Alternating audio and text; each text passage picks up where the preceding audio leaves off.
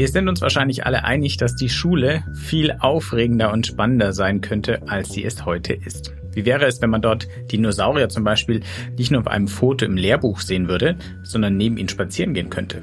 Oder wenn ägyptische Särge mitten im Klassenzimmer stehen?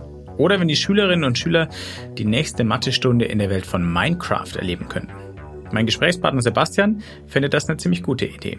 Wenn dieses Spiel natürlich plötzlich im Unterricht auftaucht, ist das eine viel größere Identifikationsmöglichkeit, viel größerer Spaßfaktor, weil sie plötzlich das, womit sie sich zu Hause befasst, womit sie zu Hause Spaß haben, auch im Unterricht verwenden können. Mit Virtual und Augmented Reality ist das und mehr eigentlich schon heute möglich. Doch bevor V R und A R die Klassenzimmer wirklich erobern, da müssen erst einmal die davon überzeugt werden, die den Unterricht gestalten. Die Lehrerinnen und Lehrer. Wie das gelingen kann, auch darüber kann uns Sebastian einiges verraten.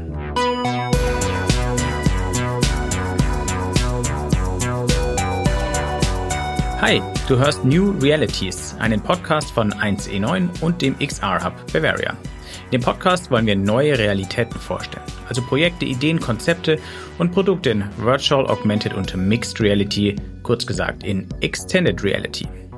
Mein Name ist Wolfgang Kerler, ich bin Chefredakteur von eins E neun. Und in dieser siebten Folge, da berichtet mir Sebastian Oberdörfer, warum es auch aus wissenschaftlicher Sicht Sinn ergibt, X R-Technologien im Unterricht einzusetzen. Und wie er zukünftigen Lehrkräften in Seminaren beibringt, wie sie selbst V R und A R nutzen und sogar eigene Anwendungen damit bauen können. Sebastian ist Mitarbeiter am Lehrstuhl für Human-Computer Interaction und am Lehrstuhl für Schulpädagogik der Universität Würzburg. Er forscht nicht nur zu V R und A R, sondern auch zu Videospielen und Gamification in der Lehre. Und er ist auch selbst ein Gamer.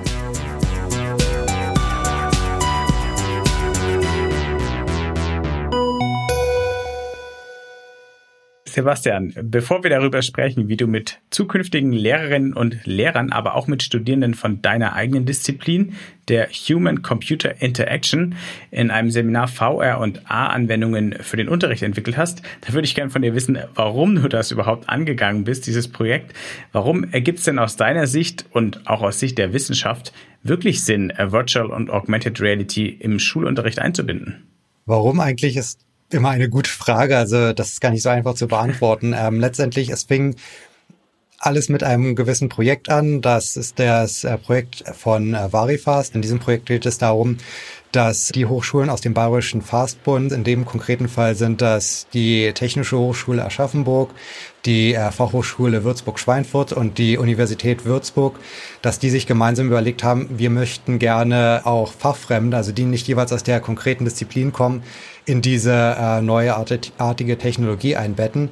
Und im konkreten Fall bedeutet dies für den Standort Universität Würzburg, dass dort die Lehrstühle Mensch-Computer-Interaktion als auch der Lehrstuhl für Schulpädagogik gemeinsam kooperieren. Und die große Idee war, das äh, Konzept für dieses Seminar im Lehramtsbereich zu erproben. Und so fing alles an mit diesem Projekt, mit dieser grundsätzlichen Idee, hey, wir könnten ja versuchen, Augmented und Virtual Reality für die Allgemeinheit anzubieten, also dass jeder gewisse Kompetenzen daran erwerben kann. Wie kann ich das dann für den Unterricht einsetzen? Und das war für mich so persönlich der Startpunkt, als ich in dieses Projekt eingestiegen bin. Und ich fand es natürlich schon immer spannend. Ich komme selber aus der Richtung der Serious Games Forschung. Das heißt, bei mir ging es hauptsächlich darum, wie kann ich Computerspiele nutzen, um möglichst motivierende, spannende und interessante, lebendige ähm, Lernumgebungen zu erschaffen. Und bei Augmented und Virtual Reality ist es einfach so, dass es oft gezeigt wurde, dass diese Medien zusätzlich einen weiteren Motivationseffekt haben. Also das heißt, äh, vorangegangene Forschung hat gezeigt, wenn man Augmented und Virtual Reality verwendet, war oft die Motivation, das Interesse der Schülerinnen und Schüler gesteigert.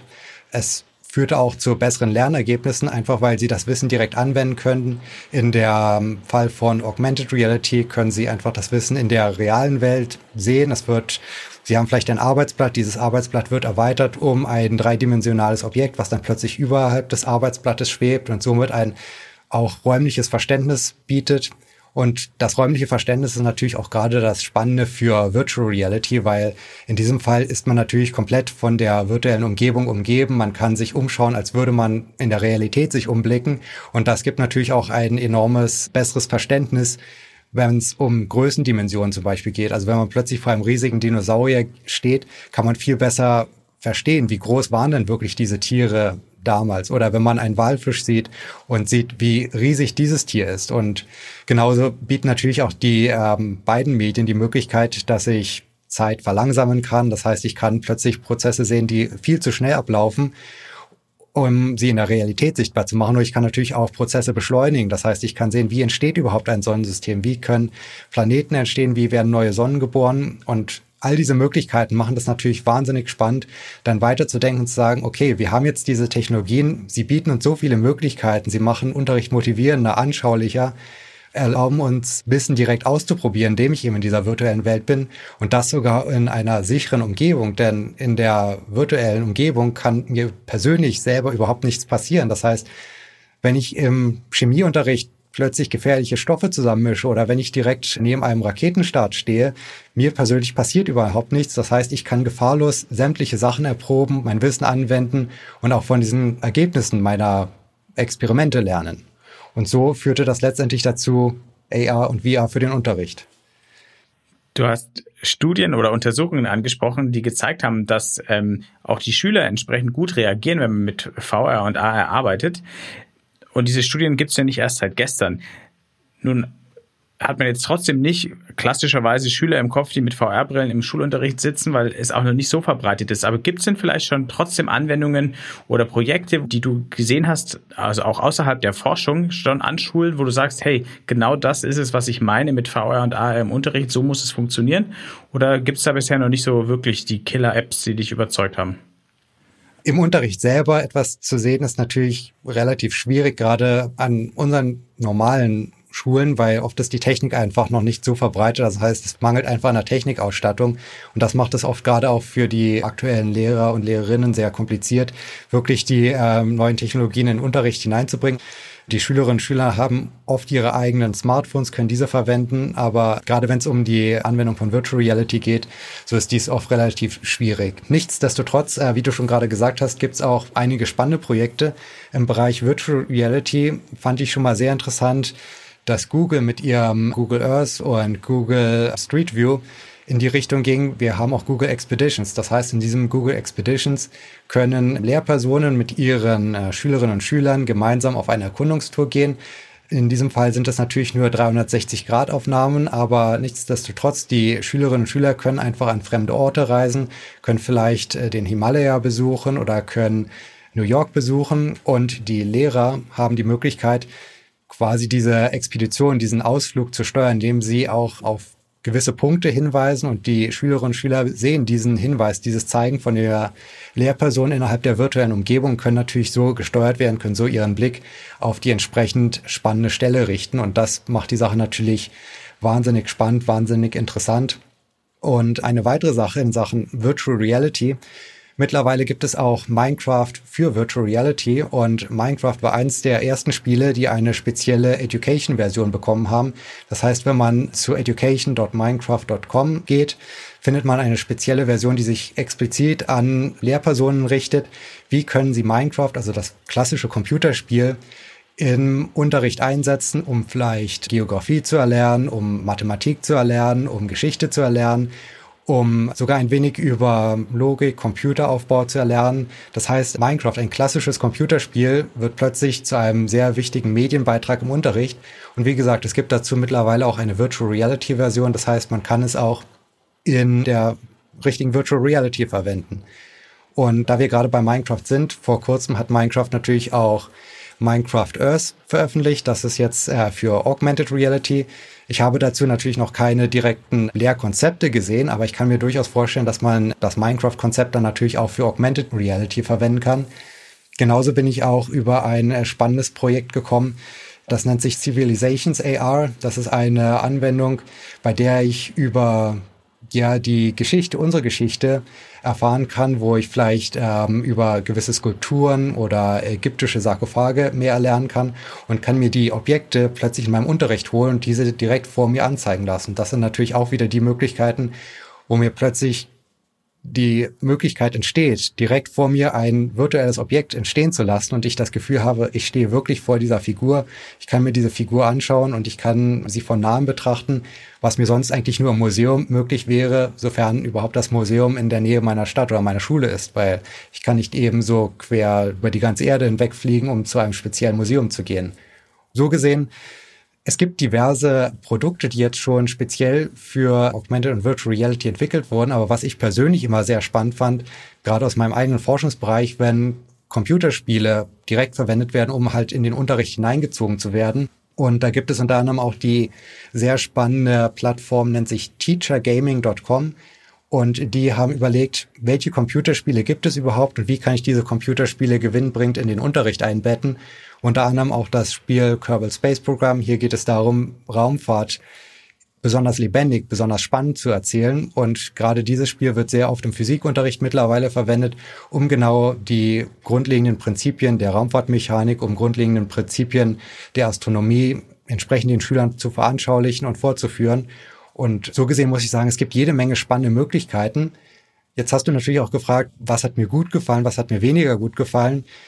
Das Problem bei den meisten wirklich sehr ernst nur auf den Unterricht ausgerichteten Anwendungen ist oft, dass sie zu sehr für meinen Geschmack auf den Unterricht ausgerichtet sind. Das heißt, es fehlt so ein wenig so ein Spaßfaktor, so ein Motivationsfaktor, der natürlich aus der Computerspielrichtung eher vorhanden ist. Und das kann natürlich gerade die Schülerinnen und Schüler noch weitaus mehr motivieren, noch mehr dazu animieren, mit den Produkten zu interagieren. Und damit kann ich wieder zurückkommen zu dem Minecraft-Thema, denn das ist zum Beispiel ein Spiel, was fast jedes Kind mittlerweile kennt, habe ich das Gefühl. Und wenn dieses Spiel natürlich plötzlich im Unterricht auftaucht, ist das eine viel größere Identifikationsmöglichkeit, viel größerer Spaßfaktor, weil sie plötzlich das, womit sie sich zu Hause befasst, womit sie zu Hause Spaß haben, auch im Unterricht verwenden können. Lernen soll auch Spaß machen. Was für ein mutiger Satz. Nein, natürlich. Ein sehr guter Satz. Jetzt trotzdem werden sich nicht alle Lehrkräfte trauen, gleich Minecraft in den Unterricht einzubeziehen. Und selbst wenn sie es tun, müssen sich natürlich genau überlegen, wie sie solche Programme und Tools einsetzen, seien sie nun speziell für den Unterricht gemacht oder nicht. Und genau da, wenn ich es richtig verstanden habe, da wolltet ihr ja auch mit eurem Seminar ansetzen, das du an der Uni Würzburg mitgestaltet und auch mitbetreut hast, indem ihr Studierende aus verschiedenen Fächern zusammengebracht hat, damit die ergründen und erfahren können, wie man denn X R-Technologie im Unterricht einsetzen kann. Und die sollten sogar eigene Prototypen gestalten. Kannst du uns noch ein bisschen den Rahmen dieses Seminars erklären? Was für Studierende waren da dabei, aus welchen Fächern? Und wie groß war denn deren Begeisterung für V R und A R und vielleicht auch für eher ein bisschen an Games orientierte Lösungen schon vorher? Naja gut, alles hat damit angefangen, dass wir das Seminar plötzlich entwickeln mussten für diesen Lehramtsbereich, basierend auf dem Projekt. Und damals hatte ich noch zusammen mit einer Kollegin gearbeitet, die mittlerweile leider ausgeschieden ist aus dem universitären Kontext. Wir haben gemeinsam dieses Seminar entwickelt. Es ging einfach daher, meine Kollegin kam eher aus dem pädagogischen Bereich, hatte aber Kenntnisse im informatischen Feld. Ich hatte hauptsächlich eher Kenntnisse aus dem informatischen Feld und nur grundlegende Kenntnisse im pädagogischen Bereich. Das heißt, wir haben uns wunderbar ergänzt. Und wir fingen an, dieses Seminar von Grund auf zu entwickeln. Welche Informationen sollten am besten vermittelt werden aus dem pädagogischen Bereich? Welche Informationen sollen am besten vermittelt werden aus dem informatischen Bereich? Und da spielt natürlich gerade die Mensch-Computer-Interaktion, die erklärt, was sind gute Systeme? Wie kann ich Systeme entwickeln, die leicht zu bedienen sind, die intuitiv sind, die mich am besten eben für den Unterricht unterstützen? Und von der pädagogischen Seite war die spannende Frage, wie kann ich denn diese Medien sowohl von der pädagogischen Qualität überprüfen, als auch in den entsprechenden Unterricht einbetten, so dass der Unterricht natürlich gut dieses Medium selber verwendet, aber trotzdem die Aufmerksamkeit der Schüler und Schülerinnen behält, trotzdem die entsprechenden Informationen vermittelt, trotzdem dafür sorgt, dass eine gewisse Wissenssicherung stattfindet. Und das war erstmal so diese Ausgangsbasis. Und nun ist diese spannende Frage, als wir das Seminar zum ersten Mal angeboten haben, funktioniert das überhaupt? Geht das überhaupt in die richtige Richtung? Oder sind die Studierenden total überfordert, weil, wie du gerade richtig gesagt hast, die große spannende Aufgabe in unserem Seminar ist nicht nur über das Thema Augmented und Virtual Reality zu erfahren und das zu verinnerlichen, sondern sogar eine komplett eigene Anwendung zu entwickeln. Also sprich, die Studierenden müssten alle einen Medienbeitrag, eine Anwendung für den Bereich Augmented Reality oder Virtual Reality entwickeln. Und wir haben diese Sache ganz clever begonnen, indem wir zu Beginn jedes Semesters die Studierenden einfach mit gewissen Projekten, die vielleicht aus dem vorangegangenen Semester, was natürlich im allerersten Mal noch nicht funktioniert hat, da hatten wir eigene Projekte herangezogen, konfrontiert haben und den Studierenden einfach die Möglichkeit gegeben haben, probiert es doch mal aus, probiert einmal Augmented Reality aus, probiert einmal Virtual Reality aus. Und das hat bei den Studierenden so einen riesen Spaßfaktor und so ein Interesse hervorgerufen. Da kann ich mich immer noch an das allererste Seminar erinnern, da hieß es, können wir das jetzt jede Stunde machen? Das heißt, die Studierenden waren total begeistert, als sie von diesen neuen Medien erfahren haben und schon gesehen haben, da steckt ein Riesenpotenzial dahinter, um Wissen zu veranschaulichen, Wissen zu demonstrieren. Und basierend auf diesem natürlich ersten Motivationsschub haben wir dann angefangen, unser Wissen weiter zu vermitteln. Letztendlich kann man dieses ganze Seminar als eine Achterbahnfahrt fast vergleichen, denn die Studierenden am Anfang sind super begeistert, sehen all das Potenzial. Dann kommen wir an und sagen, ihr dürft innerhalb dieses Seminars ein eigenes Projekt entwickeln und dann erschrecken sich erstmal alle Studierenden, weil sie überhaupt nicht genau wissen, was sollen sie überhaupt tun, wie kriegen sie das hin. Und mit alle Studierenden, da meine ich, ich habe wirklich Studierende aus sämtlichen Schulformen aus dem Lehramtsbereich und auch sämtlichen Spezialisierungen. Das heißt, ich hatte Studierende aus dem Bereich Sport, aus dem Bereich Musikwissenschaften, aus dem Bereich Geschichte, aus dem Bereich Naturwissenschaften. Einige wenige Informatiker waren auch dabei, aber das heißt, letztendlich war der komplette Lehramtsbereich bei mir vertreten im Seminar und all diese Studierenden haben es am Ende wirklich geschafft, ihre eigenen Produkte mit unserer Unterstützung zu entwickeln. Das heißt, es war einfach ein Riesenerfolg gewesen. Gerade das erste Seminar kann ich wieder nur erzählen. Wir hatten eine Gruppe, die kam von der Musikhochschule und waren super begeistert davon und am Ende, obwohl sie noch nie vorher programmiert haben, hat der eine Student mir innerhalb der Prüfung seinen eigenen Programmcode erklärt. Das heißt, er ist durch ein Skript durchgegangen und hat mir erklärt, okay, hier habe ich gewisse Variablen, hier habe ich gewisse Funktionen. Und das war einfach ein Riesenerfolg. Das hat mich einfach schwer begeistert. Und dann kam es natürlich, wir haben das Seminar zuerst nur auf den Lehramtsbereich ausgerichtet, weil das war natürlich der zentrale Fokus von unserem Seminar. Wie können wir Augmented Virtual Reality in die Schulen bringen? Uns wurde aber auch klar, wir haben interdisziplinäre Thematik, wir haben interdisziplinäre Inhalte. Unsere Studierenden sind allerdings monodisziplinär. Das heißt, okay, könnte interessant sein, was passiert, wenn wir auch interdisziplinär werden auf der Studierendenebene. Und so kam die Idee auf, bringen wir doch mal die Mensch-Computer-Studierenden mit in das Seminar hinein und versuchen, diese beiden Gruppen zu kombinieren. Du sagst, ihr habt es versucht, hat es auch geklappt, weil das ja durchaus ziemlich unterschiedliche Studiengänge sind. Eine angehende Musiklehrerin und jemand, der sich mit Mensch-Computer-Interaktion beschäftigt, die haben erstmal keine gemeinsame fachliche Basis. Hat es geklappt? Ja, es hat geklappt. Und das Spannende ist, es hat in beiden Seminaren, also wir hatten oft auch das Seminar dann parallel laufen. Das heißt, wir hatten ein monodisziplinäres Seminar und ein äh, interdisziplinäres Seminar. In beiden Seminaren sind spannende Projekte herausgekommen. Natürlich muss man zugestehen, dass die Projekte, die auf der gemischten Seite entstanden sind, technisch weitaus ausgereifter und äh, ausgefeilter waren, was natürlich klar ist, da ein weitaus tieferes Vorwissen vorhanden war. Interessant war es, für die monodisziplinäre Gruppe entstand ein weitaus tieferes Verständnis für die Entwicklung der eigenen Projekte, weil in der interdisziplinären Gruppe war dann mehr so Arbeitsteilung gewesen. Das heißt, die Studierenden aus dem Bereich der Pädagogik haben sich mehr um die Unterrichtseinbettung und um den pädagogischen Hintergrund und das pädagogische Design gekümmert.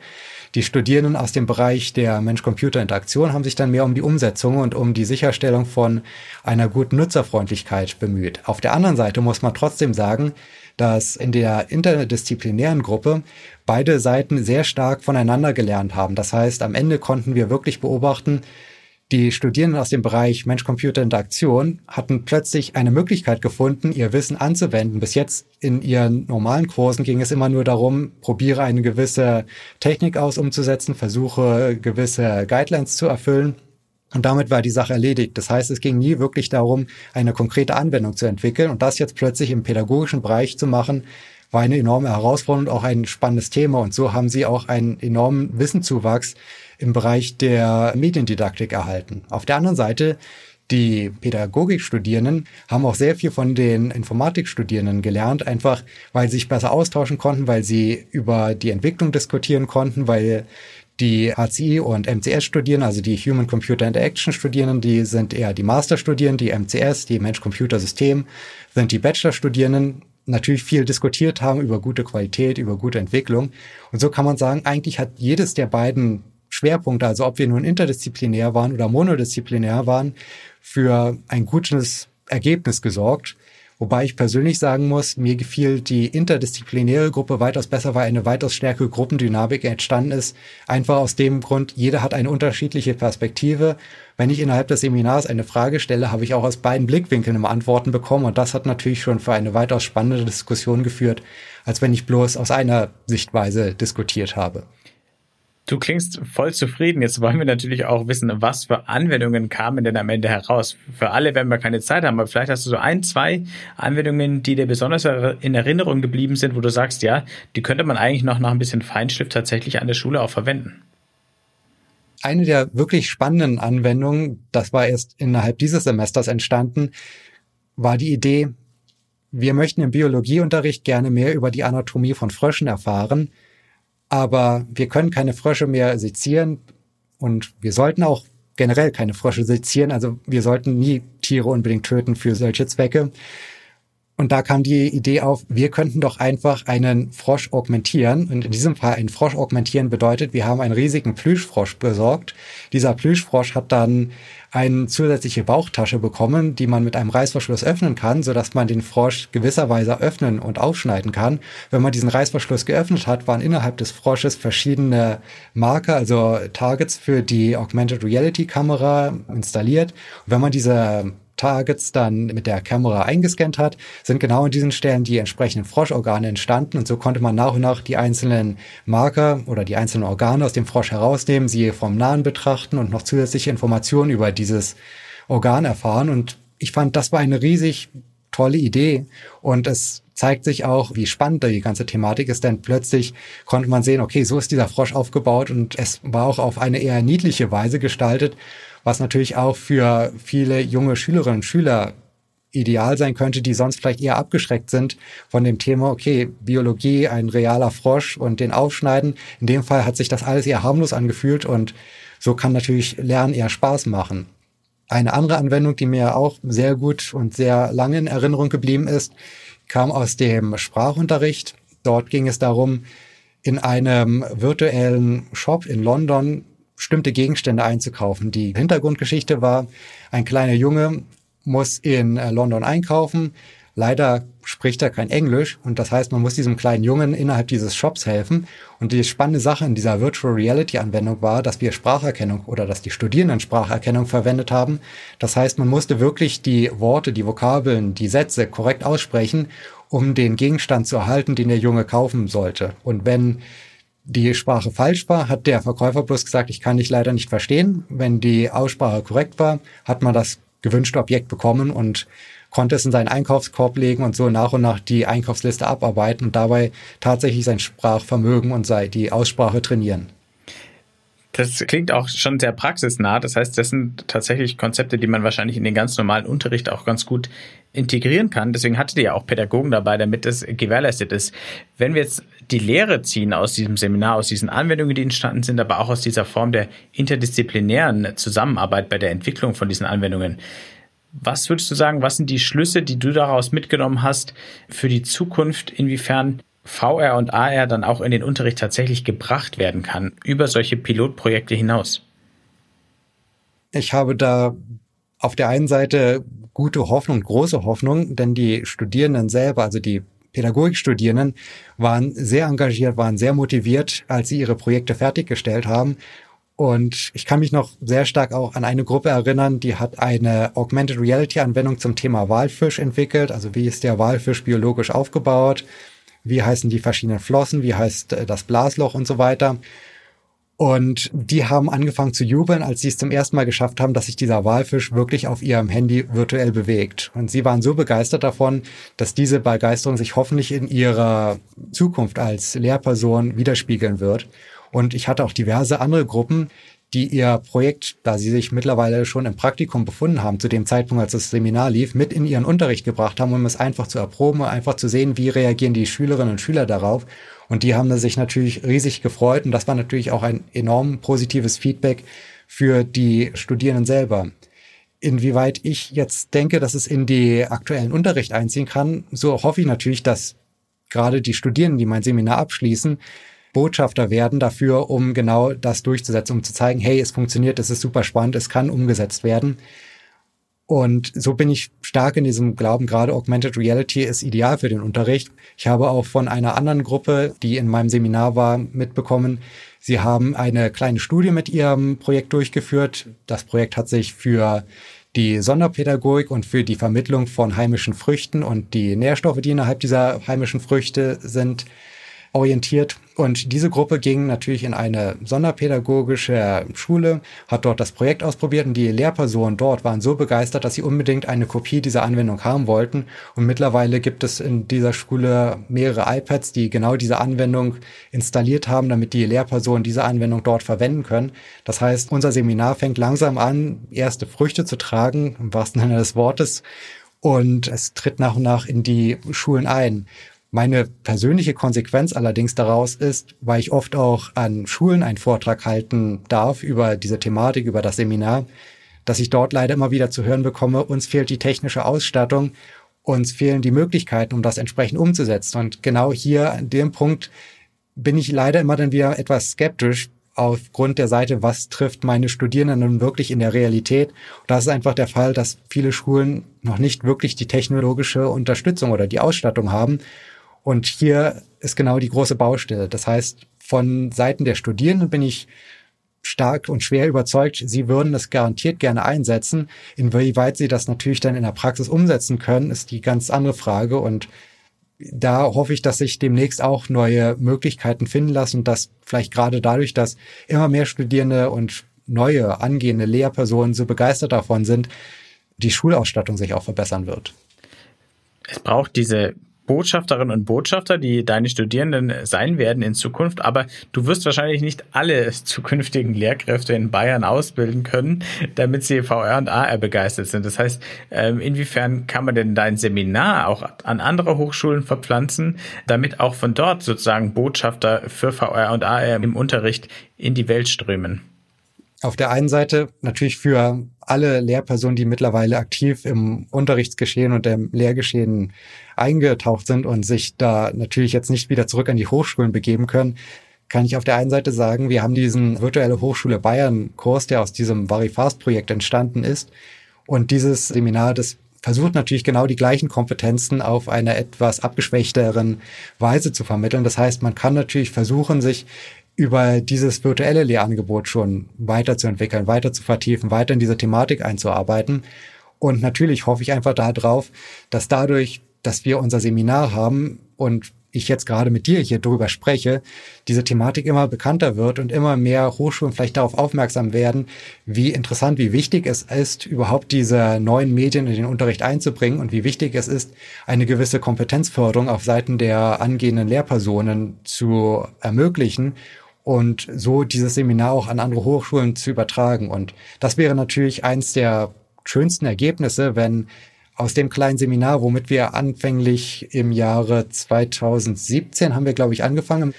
Wenn aus diesem ersten Versuch, wo wir unsicher waren, funktioniert das überhaupt, jetzt nach und nach eine Weiterentwicklung geht, die hochschulweit übergreifend wird und dass immer mehr Hochschulen davon inspiriert werden, ein ähnliches Konzept durchzuführen. Und ich würde gerne natürlich dieses Konzept mit anderen Hochschulen teilen und denen die Informationen geben, was haben wir gemacht, ihnen helfen, eigene Unterrichts- oder eigene Lehrkonzepte für ihre Studierenden zu entwickeln und das dann dementsprechend immer weiter voranzutreiben. Das heißt, Interessierte von anderen Hochschulen dürfen sich bei dir melden? Können sie gerne tun. Das wäre durchaus sehr spannend, wenn wir einen gewissen Austausch auch auf universitärer Ebene haben und nicht nur einen interdisziplinären Austausch zwischen den Studierenden und mich, mir als Dozent, sondern sogar auch auf Hochschulniveau. Das wäre durchaus ein super spannendes Projekt. Wir drücken die Daumen. Zum Schluss blicken wir noch in die Zukunft und gerne optimistisch. Wie stellst du dir den Unterricht denn in fünf oder zehn Jahren vor? Besser gesagt, wie würdest du dir wünschen, dass Unterricht da aussieht? Weil wir klammern jetzt mal solche Beschränkungen, wie du schon genannt hast, dass an vielen Schulen sogar noch die Tablets oder das Internet fehlen, aus. Und du darfst dir einfach mal wünschen, wie es in fünf oder zehn Jahren aussehen sollte. Oh, das ist ein toller Wunsch. Das ist ein sehr toller Wunsch. Idealerweise wäre sowohl die Technologie selber weiterentwickelt. Das heißt, die Geräte werden immer leichter. Die Geräte, gerade im Bereich Virtual Reality, ist ja oft die Frage, kann man Virtual Reality, also diese Head-Mounted Displays, überhaupt schon für Schülerinnen und Schüler aus dem Grundschulalter verwenden, einfach was die Gewichtsfrage angeht. Das heißt, dass diese Geräte möglichst leicht sind, dass jeder sie tragen kann, dass es da keine negativen Auswirkungen mehr gibt. Das wäre schon mal eine super äh, Vorstellung. Und natürlich, dass diese Geräte dann generell im Klassenraum vertreten sind und man auf eine gute Möglichkeit und gute Art und Weise gemeinsam diesen Unterricht erleben kann. Und ich stelle es mir nicht unbedingt so vor.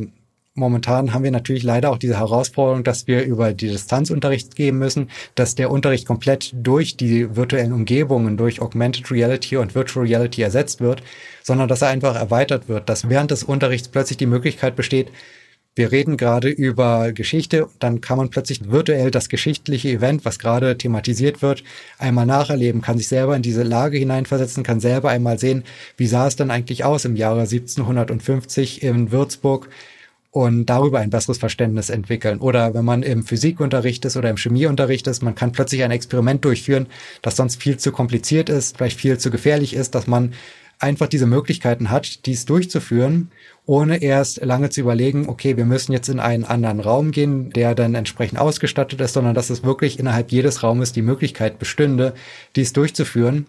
Und die ganze Sache wäre natürlich auch ideal, wenn man das über die Distanz durchführen kann. Also ich möchte keinesfalls jetzt den realen Präsenzunterricht abschaffen, aber hin und wieder kann es ja durchaus auch möglich sein, dass man trotz größerer Distanzen oder so den Unterricht fortführen kann, indem man das virtuelle Klassenzimmer dann auch von zu Hause erschafft oder dass die Schülerinnen und Schüler die Möglichkeit haben, das Wissen, was sie jetzt im Unterricht ausprobieren, auch mit nach Hause zu nehmen und dort virtuell weiterzuarbeiten. Das heißt, dass eigentlich diese ganze Technologie sowohl im Unterricht permanent verfügbar wäre, wenn man sie verwenden möchte, als auch natürlich auch zu Hause. Und dass es darüber eine Art Vernetzung gäbe, dass ich meine Hausaufgaben auch von zu Hause in einer virtuellen Umgebung ausprobieren kann und sie dann direkt in den Unterricht mitnehmen kann, dort vielleicht demonstrieren, vorführen kann.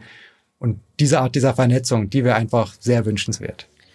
Super. Herzlichen Dank, Sebastian, für diesen schönen Ausblick auf die Zukunft der Schule mit V R und A R. Vielen Dank.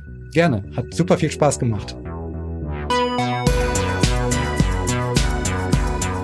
Das war Folge sieben vom New Realities Podcast von eins E neun und dem X R Hub Bavaria.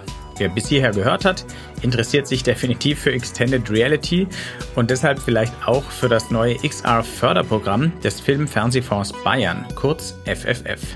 Der fördert nun innovative X R-Projekte mit bis zu dreißigtausend Euro. Bewerben könnt ihr euch bis zum fünfundzwanzigsten Mai. Google einfach mal nach F F F und Extended Realities, dann werdet ihr fündig. Und noch ein paar Infos zu uns. eins E neun, das ist das neue Zuhause für Zukunftsoptimisten, die mit neuen Ideen und mit Technologien die Welt besser machen wollen. Und eins E neun besteht außer diesem Podcast auch noch aus einem Online-Magazin, einer Community-Plattform und aus digitalen und irgendwann auch mal wieder physischen Events. Alle Infos gibt's unter w w w punkt eins e neun punkt community. Der X R Hub Bavaria, der ist eine Initiative zur Stärkung des Medien- und Wirtschaftsstandorts Bayern. Er soll vor allem die X R-Community voranbringen, die Entwicklung und Verbreitung von X R-Anwendungen unterstützen und die Sichtbarkeit des Standorts fördern. Mehr erfahrt ihr unter w w w punkt x r hub bindestrich bavaria punkt d e. Dieser Podcast ist möglich durch die Förderung des Bayerischen Staatsministeriums für Digitales. Danke dafür und danke wie immer an Daniel Jocher, unseren Tontechniker. Der hat diesen Podcast aufgehübscht, obwohl wir ihn remote im Homeoffice mit Amateur-Equipment aufgenommen haben. Ich bin Wolfgang Kerler von eins E neun und in der nächsten Folge des Podcasts da spreche ich mit Said, der eine vom I S zerstörte historische Stadt in Syrien wieder auferstehen lassen will, und zwar in Mixed Reality.